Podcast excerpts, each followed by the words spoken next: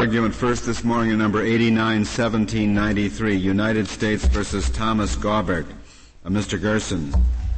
Mr. Chief Justice, and may it please the Court. Congress has given the regulators of the nation's financial institutions an extremely broad range of discretionary authority to achieve the specific policy ends of safeguarding the accounts of depositors and protecting the taxpayer-funded system of depository insurance. This is precisely the sort of discretion that Congress chose to protect against attack when, as a safeguard to the limited waiver of sovereign immunity embodied in the Federal Tort Claims Act, it added the discretionary function exception of 28 U.S.C. Section 2680. There are two questions here. First, whether, whether the Fifth Circuit erred in applying an operational distinction to exclude coverage of the exception to the discretionary acts of supervisory regulators under the aegis of the Federal Home Loan Bank Board, who, consistent with their regulatory charge, provided managerial guidance to the leadership of the Independent American Savings Association, a federally insured state-chartered thrift in which respondent was an investor.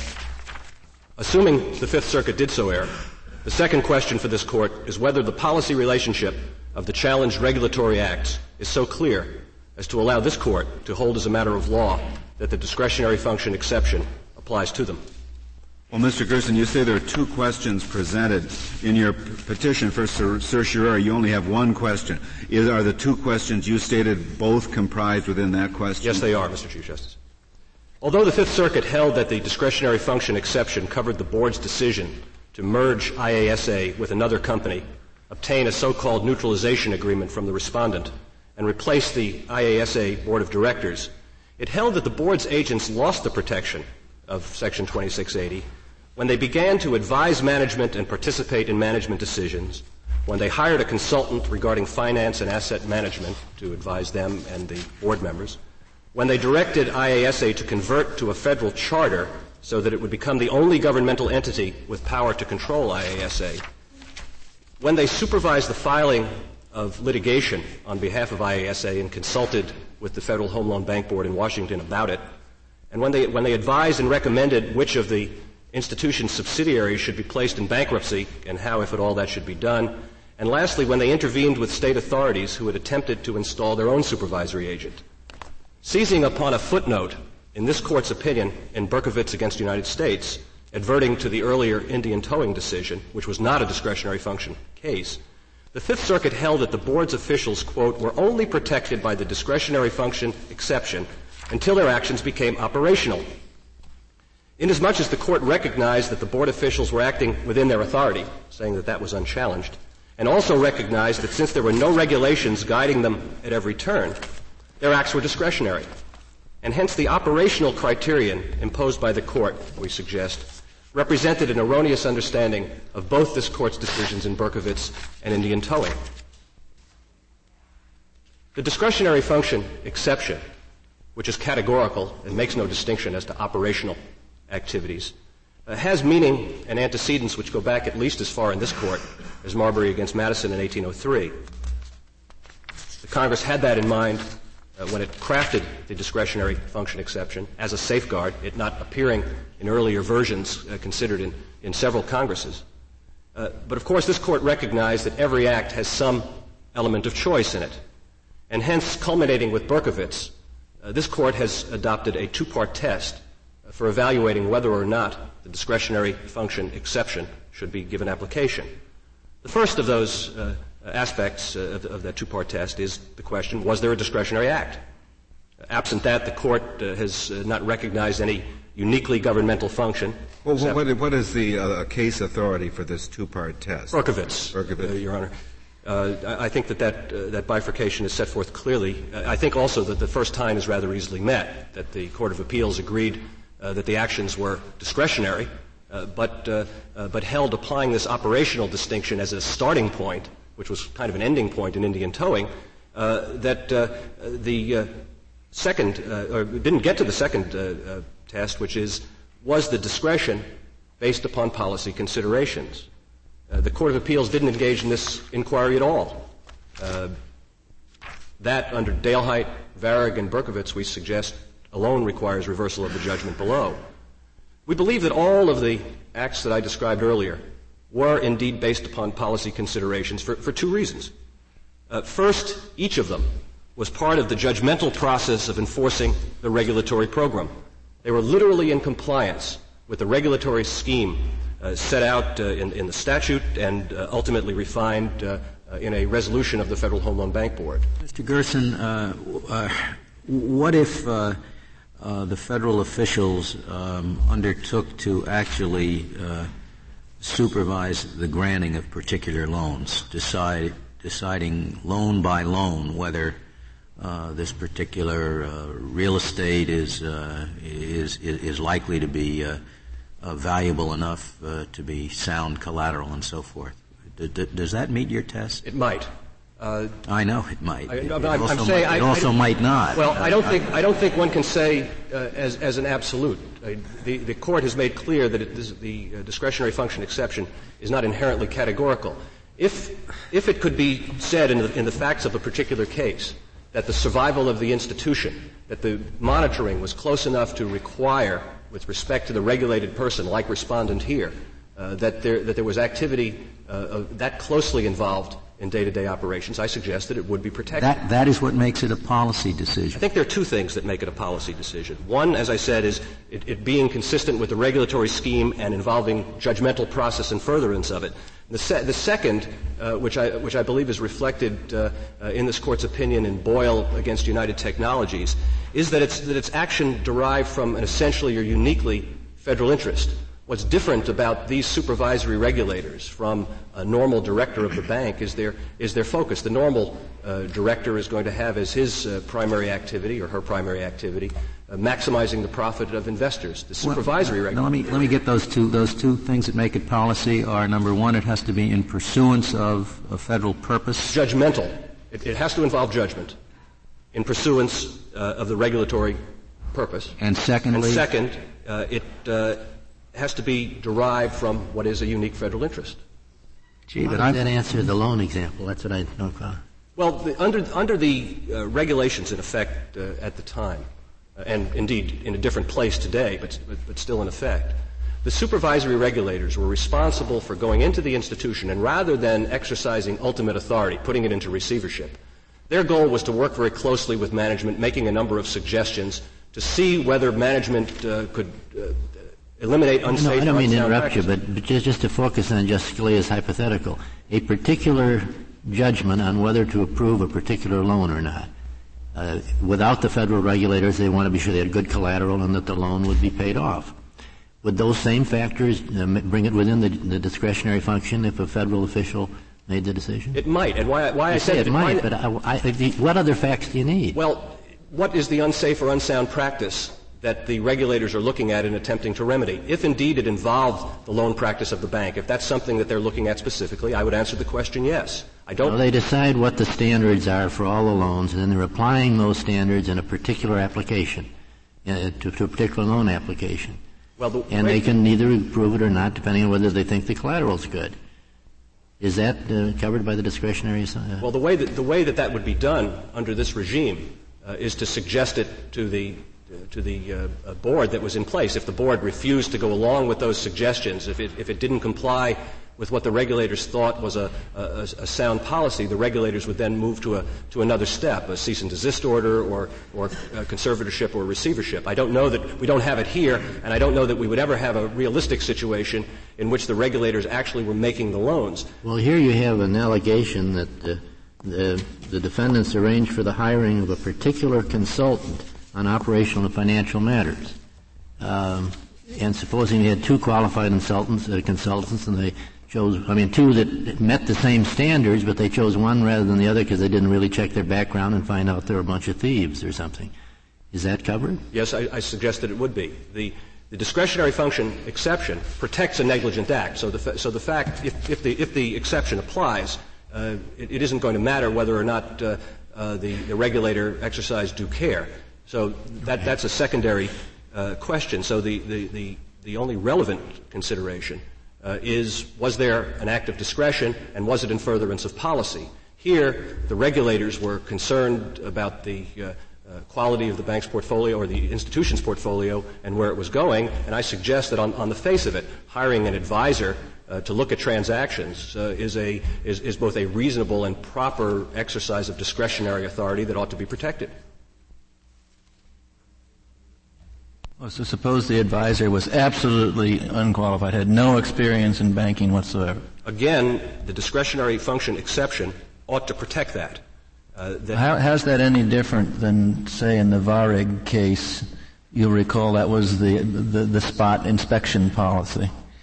But not involved in that case was an instance, a hypothetical instance, where an inspector might have made an inspection and, and missed a, a structural defect in the aircraft. Well, uh, I, I, take it you would concede that in Varig that if the inspector had made an inspection of a specific aircraft and had done it negligently, there would be liability? I would, because there there would be no discretion. That would be uh, uh, very much the same uh, as, as the uh, as the Berkovitz decision, where there, where there would be a federal regulation, program, or directive uh, which preempts. You say there's discretion to hire a totally unqualified, incompetent consultant? The issue is whether or not there's discretion to hire a consultant. Again, if there's discretion to do that, the act well, would be then protected. it depends on how you phrase the issue. The, the issue is whether or not you have to inspect an aircraft. Well, I, I agree. There is no regulation uh, that requires uh, a particular uh, method of hiring or a particular evaluation. There is a there was a regulation and uh, resolution uh, in effect at the time that allowed these regulators to tailor supervision depending upon the, uh, the, the, changing facts of, the, of, of, any, of any individual case. Uh, within that, uh, and indeed the, uh, both courts uh, below found that uh, this hiring was a discretionary act, so that the question is, under Berkovitz, was it an act that was derived from policy? There was nothing that set forth a particular method of hiring a consultant, that set forth particular criteria for the hiring of, of, of a consultant, or particular acts that the regulators had to, had to perform. And so that's the reason that I suggest, A, that they had discretion, B, that that discretion related to policy. Hence, if they were negligent uh, in, that, in that decision, it would be protected by the literal terms of the discretionary function exception. Excuse me, it relates to policy if there's no regulation that governs it? Is that the test of whether it relates to no, policy? Uh, what, what is no, the test of whether it relates to policy? The, as I suggested earlier, uh, is it under under Berkovitz? The, the court reflected on the activity being part of the judgmental process of enforcing the regulatory program. In Boyle, uh, the court looked to what it found to be a uniquely federal interest, essentially a governmental function, uh, different from what would. I don't care what all the cases say. What what is your test of whether it relates to policy? Just you know. Just that it's part of the judgmental process. Part of the judgmental process of enforcing the regulatory program. Of enforcing the regulatory program. I suggest also, in, in this case, that, uh, uh, that, that, invo- that, there is involved a, a, uniquely federal interest and that that is useful language derived from the statute to, to, to uh, uh describe the applicability or not of the discretionary so, function. So I assume that if, if, if, one of the problems with these banks was they, they were they were getting sued too often for uh, automobile accidents by negligent because of their negligent employees driving the bank's cars, and if the federal uh, um, uh, examiners uh, should should prescribe uh, how to drive the car. You know, don't don't take a left turn or something like that. And if that should cause an accident, that would be a policy judgment then, right? Because it was in furtherance, judgmental in furtherance of the federal program. Well, I would I would suggest that that did not involve a uniquely federal interest given the, the legislative history which, which preserves uh, almost above anything else the, the automobile accident as the, as the common law tort uh, oh, reserved. And, and, and I would suggest that in that instance, uh, where, for example, if, if uh, hypothetically this uh, respondent were involved in a traffic accident with the regulator who was performing his duties, that there would be or the potential for federal liability because there's no regulatory discretion. Similarly, if, uh, if, if, the regulator insisted upon uh, the uh, directors hiring the regulator's brother-in-law. It, to the extent that that would violate federal conflict of interest law, there would, there would be no discretion to violate a, a particular law which sets forth something, a, a, a federal duty. Uh, if the regulator uh, decided, uh, consistent with his discretion, to take his papers home at night that, he, that he was working on in, in, pursuit of the, the regulatory supervision, and he lost them. That negligent act of losing the papers wouldn't be part of the, uh, of the judgmental uh, process of enforcing the, the, regulatory policy, and so it, it wouldn't be protected. Uh, I can think of some uh, cases uh, uh, that bring to mind Indian towing. If the if as part of their if, if, they had greater authority than what they exercised in this case, and actually decided to shut down the lights on top of a tall building that had a, a lightning rod and a plane crashed in it, or if they, they negligently uh, maintained uh, uh, machinery. There's no federal policy interest involved there, and so under Indian towing, Rayonier, other cases like that, uh, there would be the potential for liability. Even if that was done to save money? Yes, I, I, think that that's right. You're saying, for example, in a federal policy to uh, have the institution not make any bad loans, would be enough to justify discretion on selecting which, which loans are acceptable and which are not. Well, it, it could, uh, Justice Stevens. That's not the case that we're facing here, where, where the, the, the, role of the regulators was to evaluate the portfolio and to use an advisor uh, in, in making that evaluation. But I, I suggest that if that were the focus of the regulation, if the, if the cited practice were the making of bad loans, that consistent with the regulatory purpose and exercising the the judgment with, re- with respect to that, uh, it, it would be a protected act for the uh, for the regulators to, to involve themselves at that level in that in that. And and if there's a federal policy to favor good management, then hiring a consultant, of course, you get discretion on which managers to pick.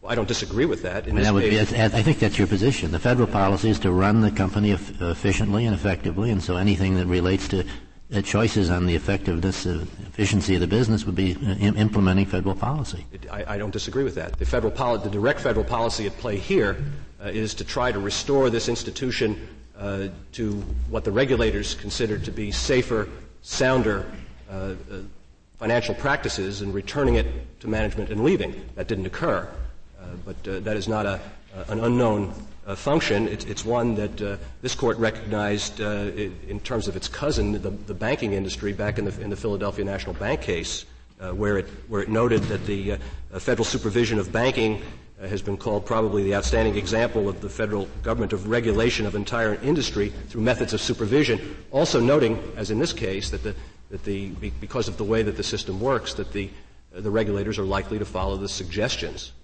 that the supervisory that the directors are likely to follow the suggestions that the uh, supervisory regulators make. Mr. Gerson, I, I, it doesn't seem to me that it's it's uh, it's fair play to uh, to simply uh, uh, make an automobile driving exception to your principle, is, is because the legislative history makes that clear. I mean, it seems to me automobile driving is excluded because it's not a discretionary function, and, and whatever your definition of discretionary function is, it has to exclude automobile driving. And I don't see how, uh, the, let's, let's say the post office, if the post office were still a full, full dress federal agency, and you have a post office driver who's delivering the mail. I mean, that's certainly a federal policy.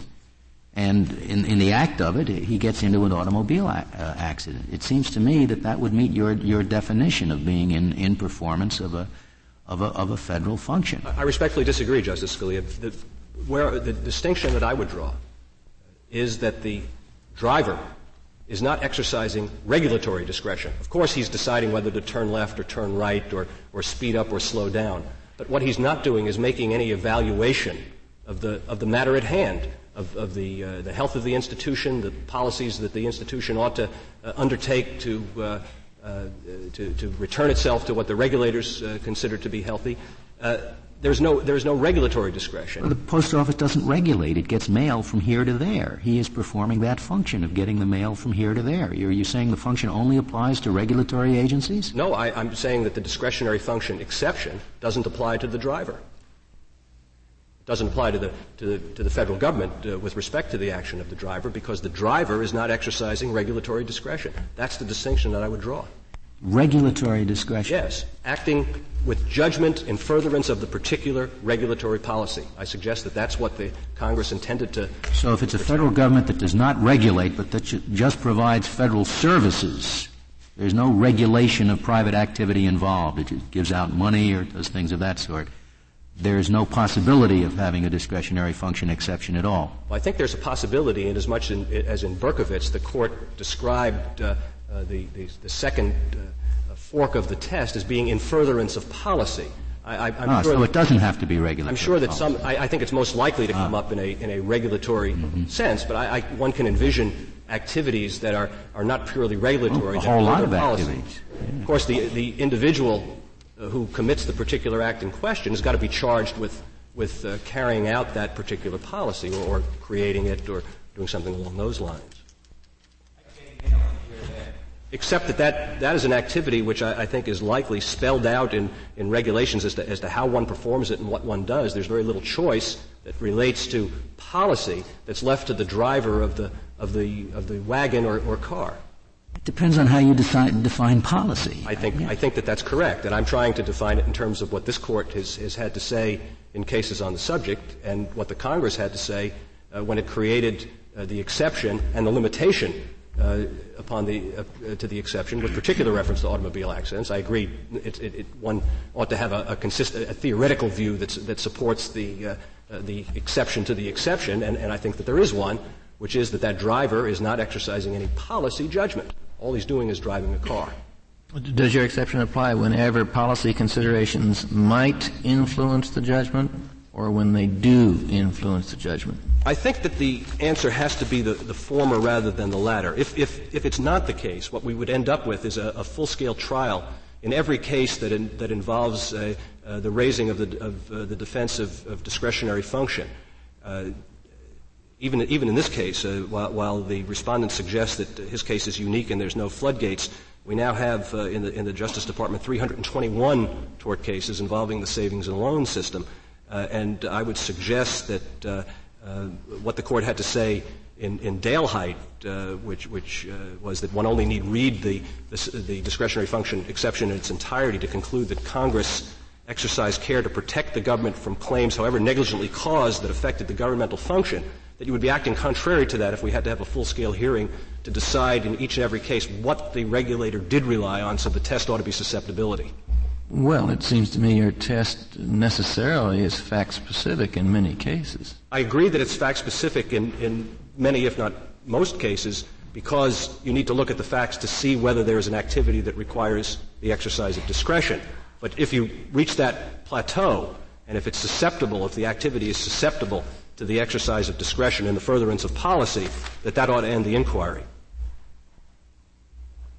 I would like to reserve the remainder of my time, if I might, for rebuttal. Very well, Mr. Gerson. Mr. Lowell, we'll hear now from you.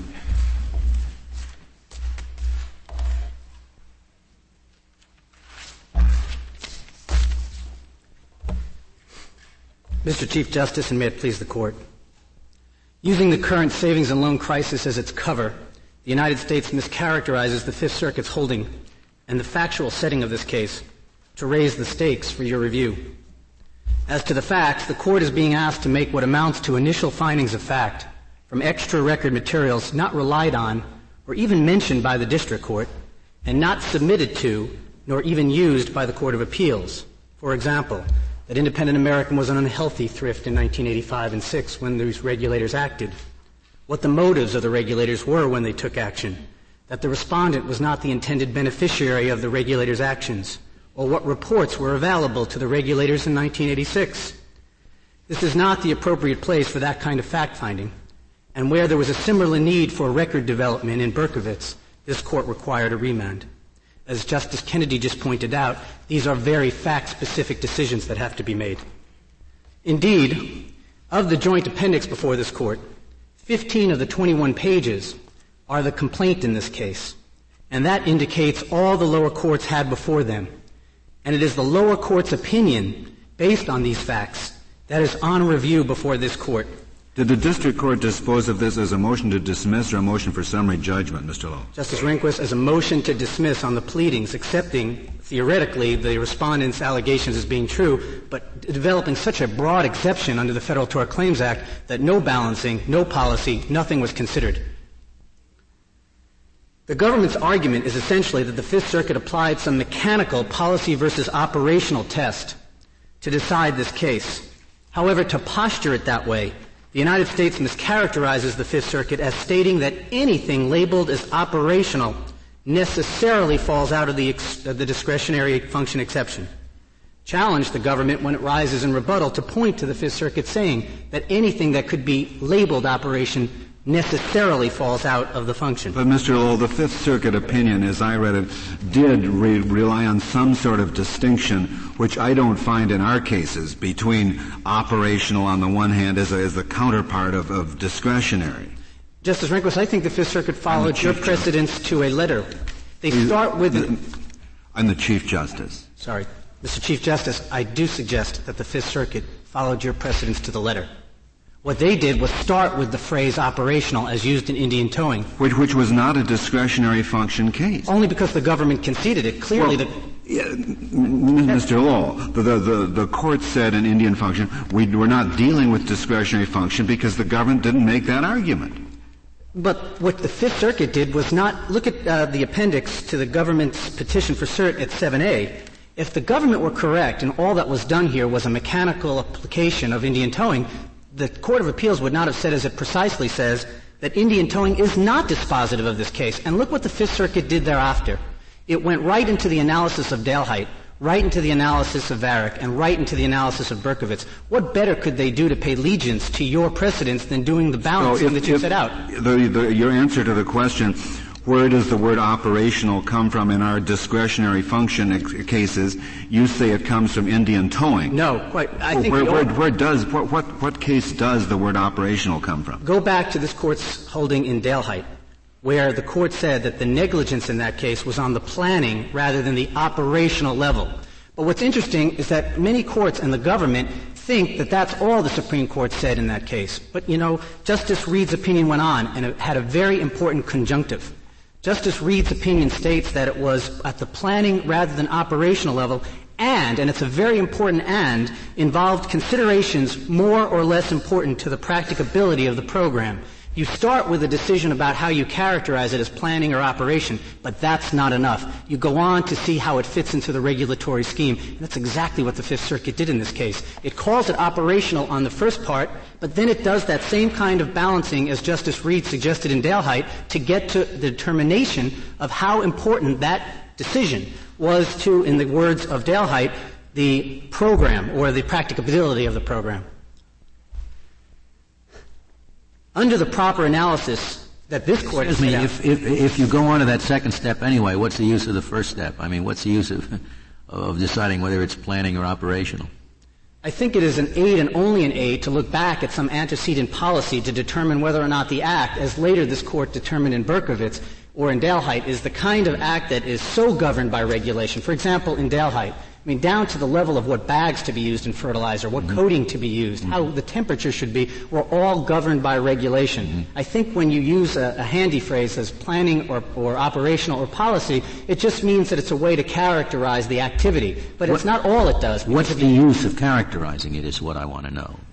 It could be at the planning level and not be so important to the furtherance of the of the program. It could be at the operational level and be important. Justice so Scalia, I think take that a, first step. I think it just helps in determining the scrutiny a court gives. I mean, I think there's an extra warning, if you will, for decisions that courts concede are on the planning level. And I think, therefore, I guess the government has a better presumption, if you will, mm. that it affects some kind of regulatory policy than when it can be characterized, and many words have been used by the courts, operational, proprietary, um, ministerial. I think it's just a kind of a careful way that you can determine what kind of presumption. The government would stretch that to be a total presumption. I think it's just a handy phrase. I think what's important, though, and what the government mischaracterizes, is that the Fifth Circuit did not simply do this mechanical operation versus policy. If that was the case, the Fifth Circuit's decision could have been as short as the district court and be three pages long. Instead, it went on to the kind of balancing that you talked about, the court talked about just two years ago. Under that proper analysis, Justice Scalia, what happened was that the Fifth Circuit looked at two things. They looked at Varig's quotation of the nature of the conduct, not the level to determine that only 10 of the 31 initial paragraphs in the amended complaint could survive. Interestingly, all those occurred at the same operational level. They then looked at Berkovitz to see if there was any choice involved, and then, if there was a choice involved, whether it was the kind Congress intended to protect, in sifting through the normal regulatory acts of whether to merge independent American, what kind of people descend into independent American, versus the extraordinary acts of setting salaries, picking consultants, handing collateral, dealing with loans.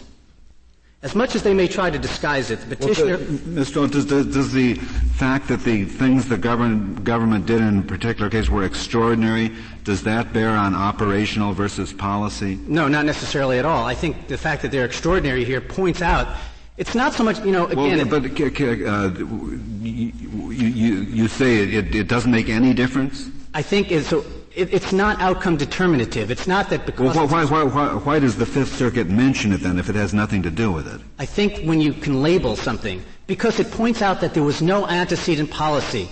The fact that it's extraordinary gives you warning and gives you insight to determine whether there was any policy that governed, dictated, or in any way blessed the acts that were taken below. Does, does, does, the fact that it was extraordinary, you think that militates against the exercise of the, of the discretionary exemption or for it? I think the fact that it's extraordinary means that there is no policy that is. Can, can you answer my question? I asked you, do you think, the, the, does the presence of something that's extraordinary militate in favor of the discretionary exemption or against it? I think in the way you've asked it, the fact that it's extraordinary militates against the against application it. of the discretionary function exemption. That's not, it's, it's, it's not impossible to hypothesize some facts that have never been done by a regulatory agency, but would still be somehow caught up in a policy or dictated. For example, I, I guess in Dalehite, I think it was rather extraordinary in Dalehite that there was all these activities, bagging, coating, fertilizer at certain temperatures. Up until that point, that was fairly extraordinary. However, there were very precise regulations antecedent to those actions that protected it under the discretionary function exemption. Here, there are no such regulations of any kind. I think as much as they may try to disguise it, petitioner is seeking immunity for any act taken by the Federal Home Loan Bank Board and by extension to other regulatory agencies as long as some choice had to be made without an inquiry into what kind of choice or why the choice was made. That is, whether the choice was part of or not part of a real regulatory scheme. In the district court, the government asked for and got this very broad exception which encompasses the rule so that any act taken, quote, in extension of the discretionary function is itself discretionary and protected. In the Court of Appeals, with victory in its hands, the government asked and said, there is simply no such thing in a thrift regulatory context as a decision to regulate on one hand and the decision to take over the management on the other. And just an oral argument Mr. Gerson stated that now what they were doing was looking for any act protection which was, quote, consistent with regulatory scheme, or, in answer to Justice Scalia's point, quote, part of the judgmental process of enforcement. This is just the next in a line of cases in which the United States is asking this court for a broader exemption from liability than Congress ever intended, or as the court has stated repeatedly when it says the Federal Tort Claims Act is a broad waiver of immunity. In Varig, they asked for an exception for what they then called core governmental activities. In Rayonier, they asked for what they then wanted, which was uniquely governmental capacity. In Indian towing, they asked for what was then called uniquely governmental function. In Berkovitz, they asked for an exemption in the same words they use on page two of their brief before this court for acts, quote, arising out of regulatory programs. And just six minutes or ten minutes ago, the government asked for acts which, quote, are derived from uniquely federal interests. In each of these cases, the court has rejected the government's attempt for such broad exemption in words almost remarkably similar to that Mr. Gerson stated just a few minutes ago. In the district court, the government got its broad rule. That is, it got protection for any act which is an extension of a discretionary function. And so the district court did not carefully analyze the conduct alleged or allow any discovery to develop the kind of record this court had before it in Dalehite in Varig, in Indian towing, in Rayonier, and the kind of record the court stated it needed to deal with the second part of its recent Berkovitz decision. The United States seems to acknowledge the scanty record by feeling compelled to add so many facts of their own from so-called background materials which dispute the facts as they are alleged to be.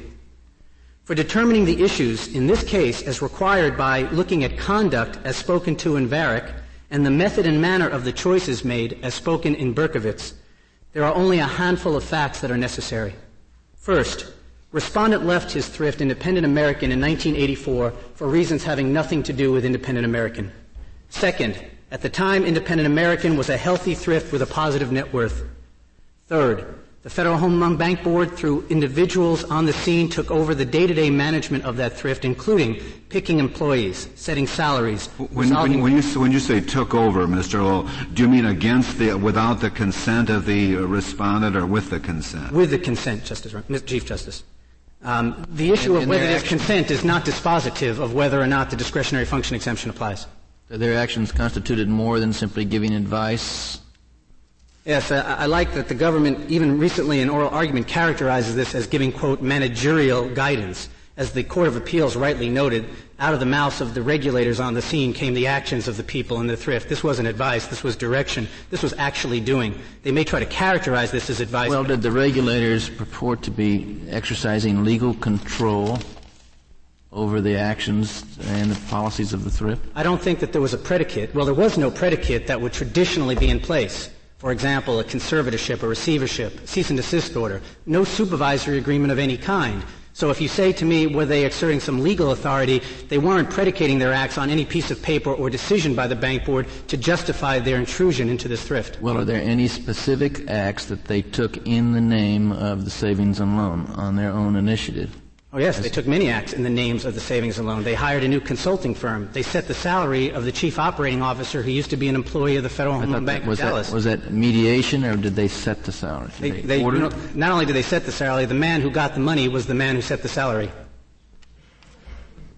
Uh, this is one of the problems with a record that is in the state that it's in right now, which is on a motion to dismiss when you have notice pleading if we were developing the record, you would find many of these acts were not even remotely taken in the name of any regulatory agency. They were all taken in the name of Independent American. When you say they set the salary, you mean they told the person who set the salary what salary he would set?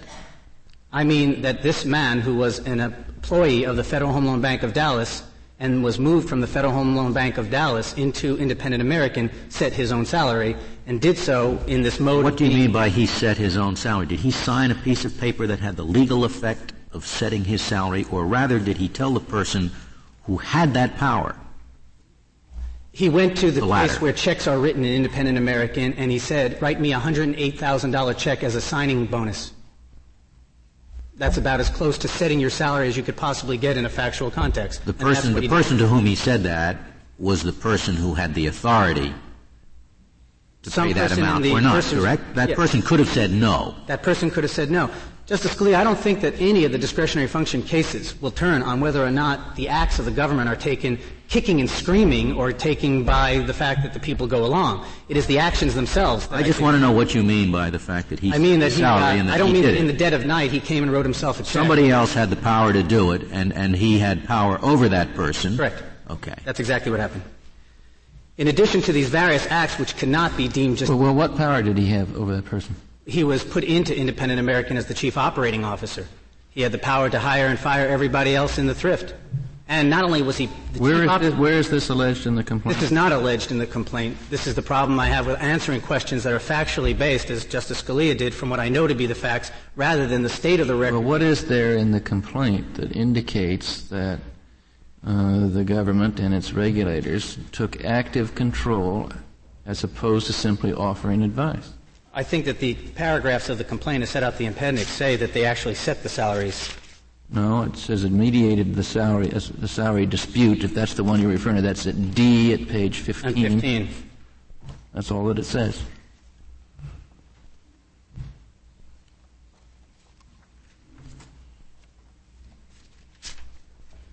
That reference covers the fact that we are talking about, Justice Kennedy again, one of the issues that I have to address with the court is the fact that in the complaint, which was written three and a half years ago, at a time that the government had all the documents in this case and the government had all the witnesses in this case, the notice pleading required gave adequate notice to the government that this wasn't a failure to warn case. This wasn't a VARA case where you were concerned about whether or not to assert regulatory authority.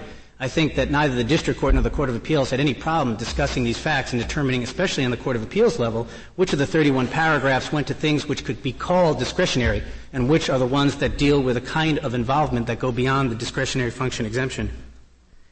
In light of all these active, not just advice activities taken by the Federal Home Loan Bank Board, the fourth important fact was that there was no supervisory agreement in place and no regulation or no guideline dictating any of the conduct that we challenge. And the last important fact. May I go back to your salary example for a minute? Supposing the uh, government agency had a policy that whenever they got in this position with a, a, a, a financial institution, that they would um, set the management salary at the prevailing level in the business community right there.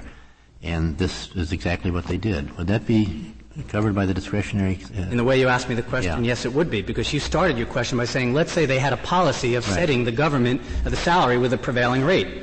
The interesting thing in this case is that the government in all the litigation thus far, even in the facts which they put into footnotes in the briefs before right. this court, can't point to a single policy antecedent to the acts of. So we should read your complaint as saying that they did these things without any policy preceding the specific acts that would have called for these things being That's done. right, Justice Hughes. I see. The last fact was that these actions taken when the Federal Home Loan Bank Board was making decisions caused Independent American to lose what they estimate at some $400 million when the respondent left his thrift in a positive net worth situation. In addition to adding facts. Mr. Lowell, you know, just as agencies sometimes make policy by regulation, uh, they sometimes make it by adjudication uh, on a case by case basis. So you can't say simply because they chose to do it this way that that wasn't an expression of the agency policy. They might have been doing it the same way elsewhere. The that mere fact that there's no regulation governing it does not mean it's not a policy decision. You often make policy case by case. We make policy case by case your question would assume that these people at the time actually, it depends on whether policy is the result of any action taken by a regulator or the motive of the regulator. It seems to me that if anything a regulator does, ergo makes policy, then you're right. On a case by case basis, everything's policy. Therefore, you don't need a policy uh, qualification to the discretionary function exemption. But your hypothetical strikes me as at least indicating that there was some balancing involved before the act was committed. It, policy is not the result of a regulator's action. It should be the reason for a regulator's action. And in this case, there's no evidence that there was, and we allege that there was not. In addition to adding facts, the United States urges this court to look at its case in context. First, in context of the savings and loan crisis, and then in context of its entire regulatory framework. Well, the real context are the facts of this solvent thrift in 1984 and 1985, not what the government wants to allege the crisis to be in 1990 and the entire regulatory framework is an issue before this court only as the United States wants to raise the stakes to have it so. In addition to mischaracterizing the Fifth Circuit, the United States asserts the wrong Supreme Court precedents. This case arises in a tort setting similar to that suggested by this court in its recent Berkovitz decision. That is, a case where federal officials act without there being regulations governing their action. It is not governed by Varig, despite the United States' attempt to make it so. It is true that neither the FAA in Varig nor the Federal Home Loan Bank Board here had extensive regulations, but that is where the similarity ends. Varig dealt with the regulation of third parties, and here it is their own conduct in dispute. That contrasts the traditional regulatory law enforcement role of agencies versus what some courts have called proprietary or ministerial. The challenge in Varig was in effect to the decision about the degree of supervision, whether to include all planes, some planes, whether to do spot checks or not. The United States tries to make this case such a similar challenge by raising what is in effect a red herring that what we are challenging is the decision to do informally that which they could do formally. First, we are not challenging that decision. It makes no difference to our analysis of the law whether or not they took these actions in the most formal setting or not. Second of all, the suasion that they talk about occurred after the takeover. There was no individual balancing for each of the acts that we allege to have been done negligently. Mr. Lowell, does the board have authority in some circumstances to appoint a conservator? Yes, it does. Well, what, what if it had gone ahead and appointed a conservator? Would you have any action against the board if you found that the cons- that they appointed someone who was just a lousy conservator, and by doing some research they could have gotten a much better conservator? No. Why not? I think that their decision of who to put in to the thrift would be protected as a discretionary function, as the Fifth Circuit, by the way, held that we had no cause of action left as to who was sent to Independent American. But if you then say that this conservator on the scene decides not to collect on loans and destroys collateral and then hires employees in a poor way and then doesn't take the day-to-day functionary activities I think the people left at the thrift after the conservator was done would have a cause of action if against the conservator or against, against, the, against the government, against the United States, whoever put in the conservator.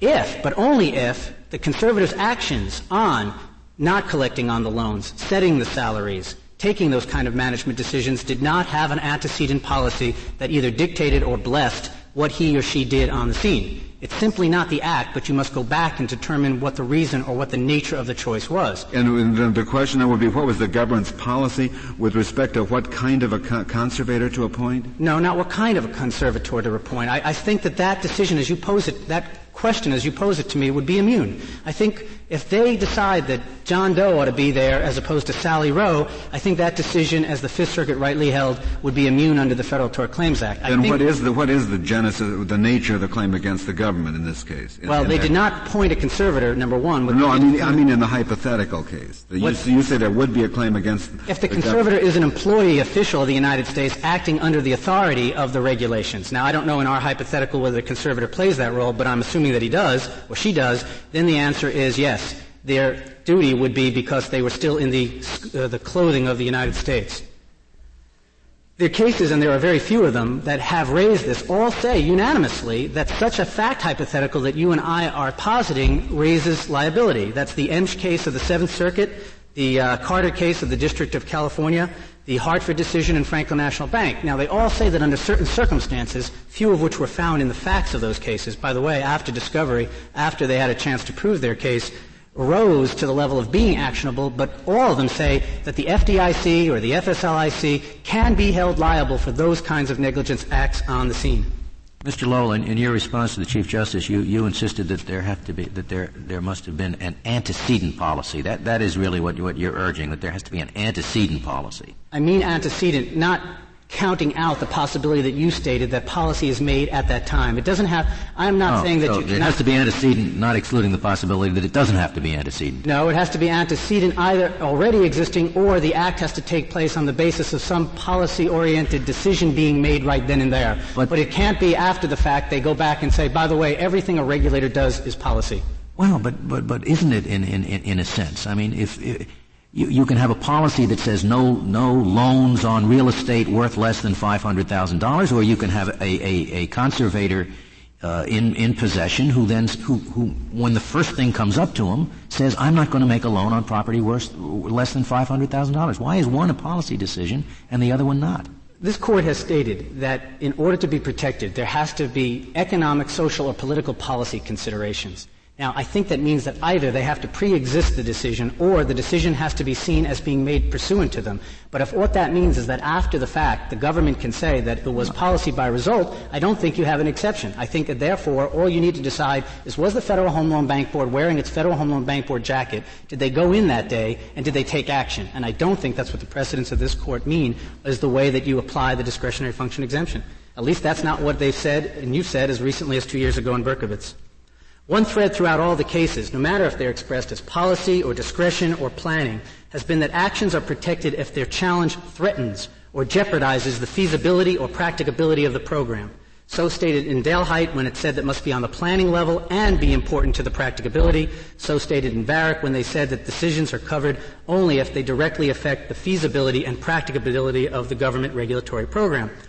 The Fifth Circuit distinguished carefully between those acts that could affect the program, the merger of Independent American, which kind of person to put into Independent American, versus those that could not, uh, mediating actual salaries, hiring their own contacts as consultants, deciding which litigation to bring, and disposing of collateral through putting it into bankruptcy. Those acts that are left hardly threaten the feasibility of any program or existing policy. Indeed, the only policy pointed to in the government's brief runs directly contrary pointing to informal suasion as being appropriate only in cases of small problems, not cases as they allege independent American to be in desperate need of regulatory oversight. There is no policy threatened here except if the United States is able to persuade the court that immunity is coterminous with any regulatory choice that they make. So that any choice they make, if second guessed by any court, goes to their regulatory authority. Mr. Lowell, can I ask you one question? Maybe it's too elementary, but um, the, did the Fifth Circuit hold that as a matter of Texas law, the portions of the complaint that are, do, that are not within the discretionary function exemption actually state a cause of action for a tort? They say that it does state a cause of action for a tort and leaves the question of whether or not Mr. Gaubert, the respondent, has standing to bring them under Texas law. But that standing question, as the discretionary function, is very fact laden, and I suspect it would depend on what Texas law holds on those issues. But they do say it goes back for that purpose. There can be no policy threatened here unless the court accepts the government's proposition that anything taken in a government context by a regulatory agency is policy laden. When the facts or law are weak, the United States again raises the specter of the floodgates of litigation or stopping the government in its tracks. So is the message of amicus in this case. They did so in Varig, they did so in Rayonier, they did so in Muniz and they do so again here. While they point to many cases in the Justice Department, they've only been able to point to one in the courts, notwithstanding that there's a year and a half since this decision has been made, and that one is an independent American case just brought by a different plaintiff. The United States wants this court to consider the context, but we would submit that the immunity they seek takes one important player, the Federal Home Loan Bank Board, out of the context of the checks and balances that now exists Directors and officers are liable civilly for their actions. Congressmen can be voted out of office or disciplined for their actions in the savings and loan crisis. Only the Federal Home Loan Bank Board would be taken out of the loop if the government gets the extent of immunity they want. Mr. Gaubert is stuck in the middle of a struggle between Congress, the court, and the executive, where the executive keeps seeking a broader immunity, says it doesn't want absolute immunity, but only posits an automobile accident again and again as the only kind of act which arises under the Federal Tort Claims Act. They seek a rule not so much that the king can do no wrong, but that the king can do wrong only when he's driving his royal carriage. One issue before the lower courts and the Court of Appeals was whether or not the regulatory takeover of day-to-day management of a healthy thrift can ever be actionable. Not that it is actionable, but what it can be. If the government finds in the record that is developed below that they have grounds to show discretionary function, they can move again for summary judgment, the correct vehicle for testing these very fact-laden decisions.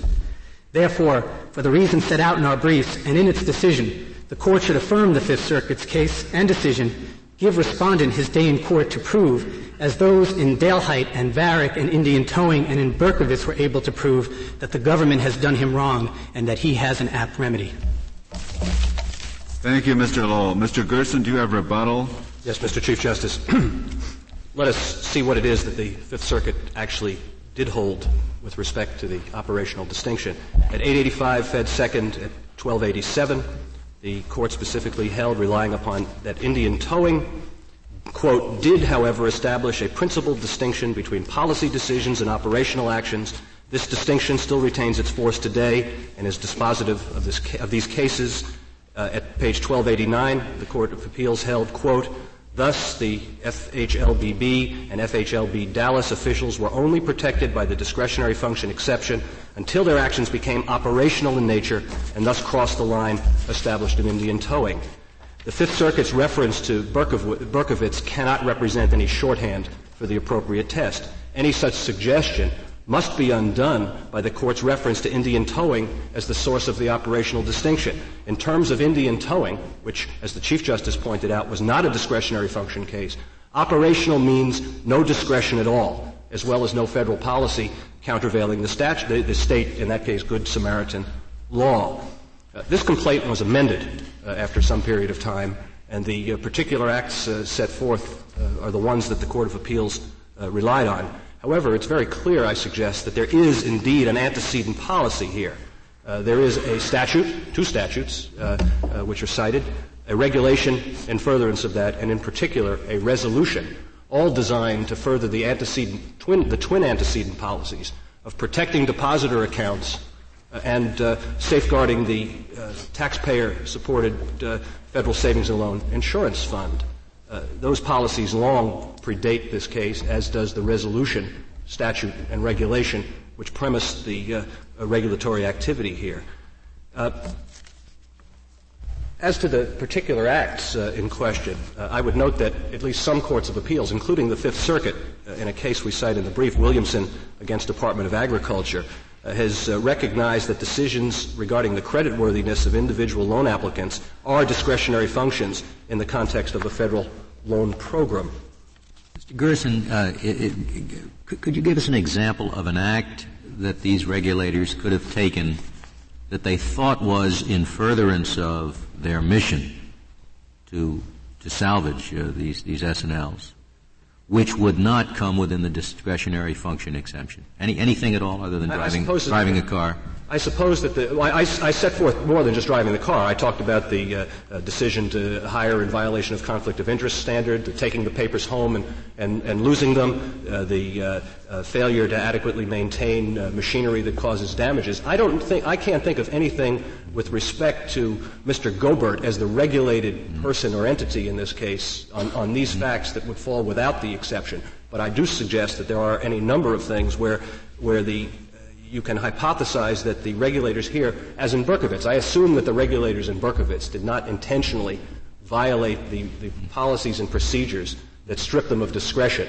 Uh, and if something, if there was something like that here, and the and the regulators violated those those policies, albeit unknowingly, uh, then I think under Berkovitz. Uh, uh, that the uh, that, ne- that negligence would be actionable. Just just tell me again why failure to maintain the machines or closing down the lights, the other example that you gave, why that would not come within the discretion. I mean, it's all done to save money to this institution that is losing money. Well, I, I would, why would it not come within the exemption? I, I think it's unlikely that such activities would involve a, a directly the federal regulatory policy interest here and, and, and the exercise of, of judgment with respect to those things. I would countenance that under some circumstances where the life and death of the institution uh, was, was at issue, that perhaps there was a policy interest uh, that uh, uh, that transcended the the this activity. But I would also suggest that in virtually every such case, and we, we have nothing like it here, there is a specific federal policy mandate to obey the traffic laws, to maintain equipment, to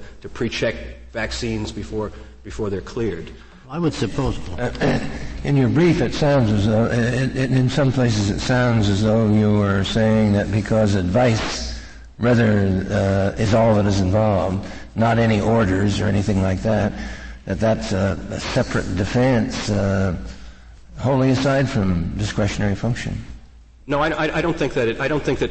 You if we're saying that, we shouldn't be saying that. Well, the government. The, so just giving advice can, uh, which happens to be followed, uh, could uh, uh, impose liability on the government, even though the this is a private corporation that has no uh, uh, is not compelled to follow the advice. Well, the the issue of of the suasion and the fact that the advice could be avoided relates to a, to what I suggest is a different point, which is that that what the respondent here we suggest is trying to litigate is what he calls in his brief the extra regulatory takeover of the institution. And I would suggest in the sense that at which point as the, this individual felt that that had occurred, uh, there are other kinds of, of, causes of action in other places to litigate such a claim. That, a, that it's clearly within congressional intendment that a, a tort activity, a tort action, is, is not one of them.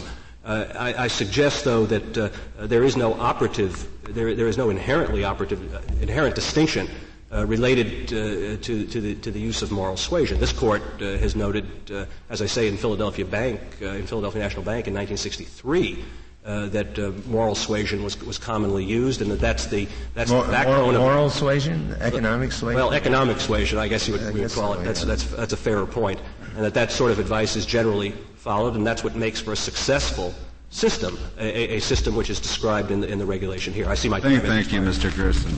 Uh, the case is submitted.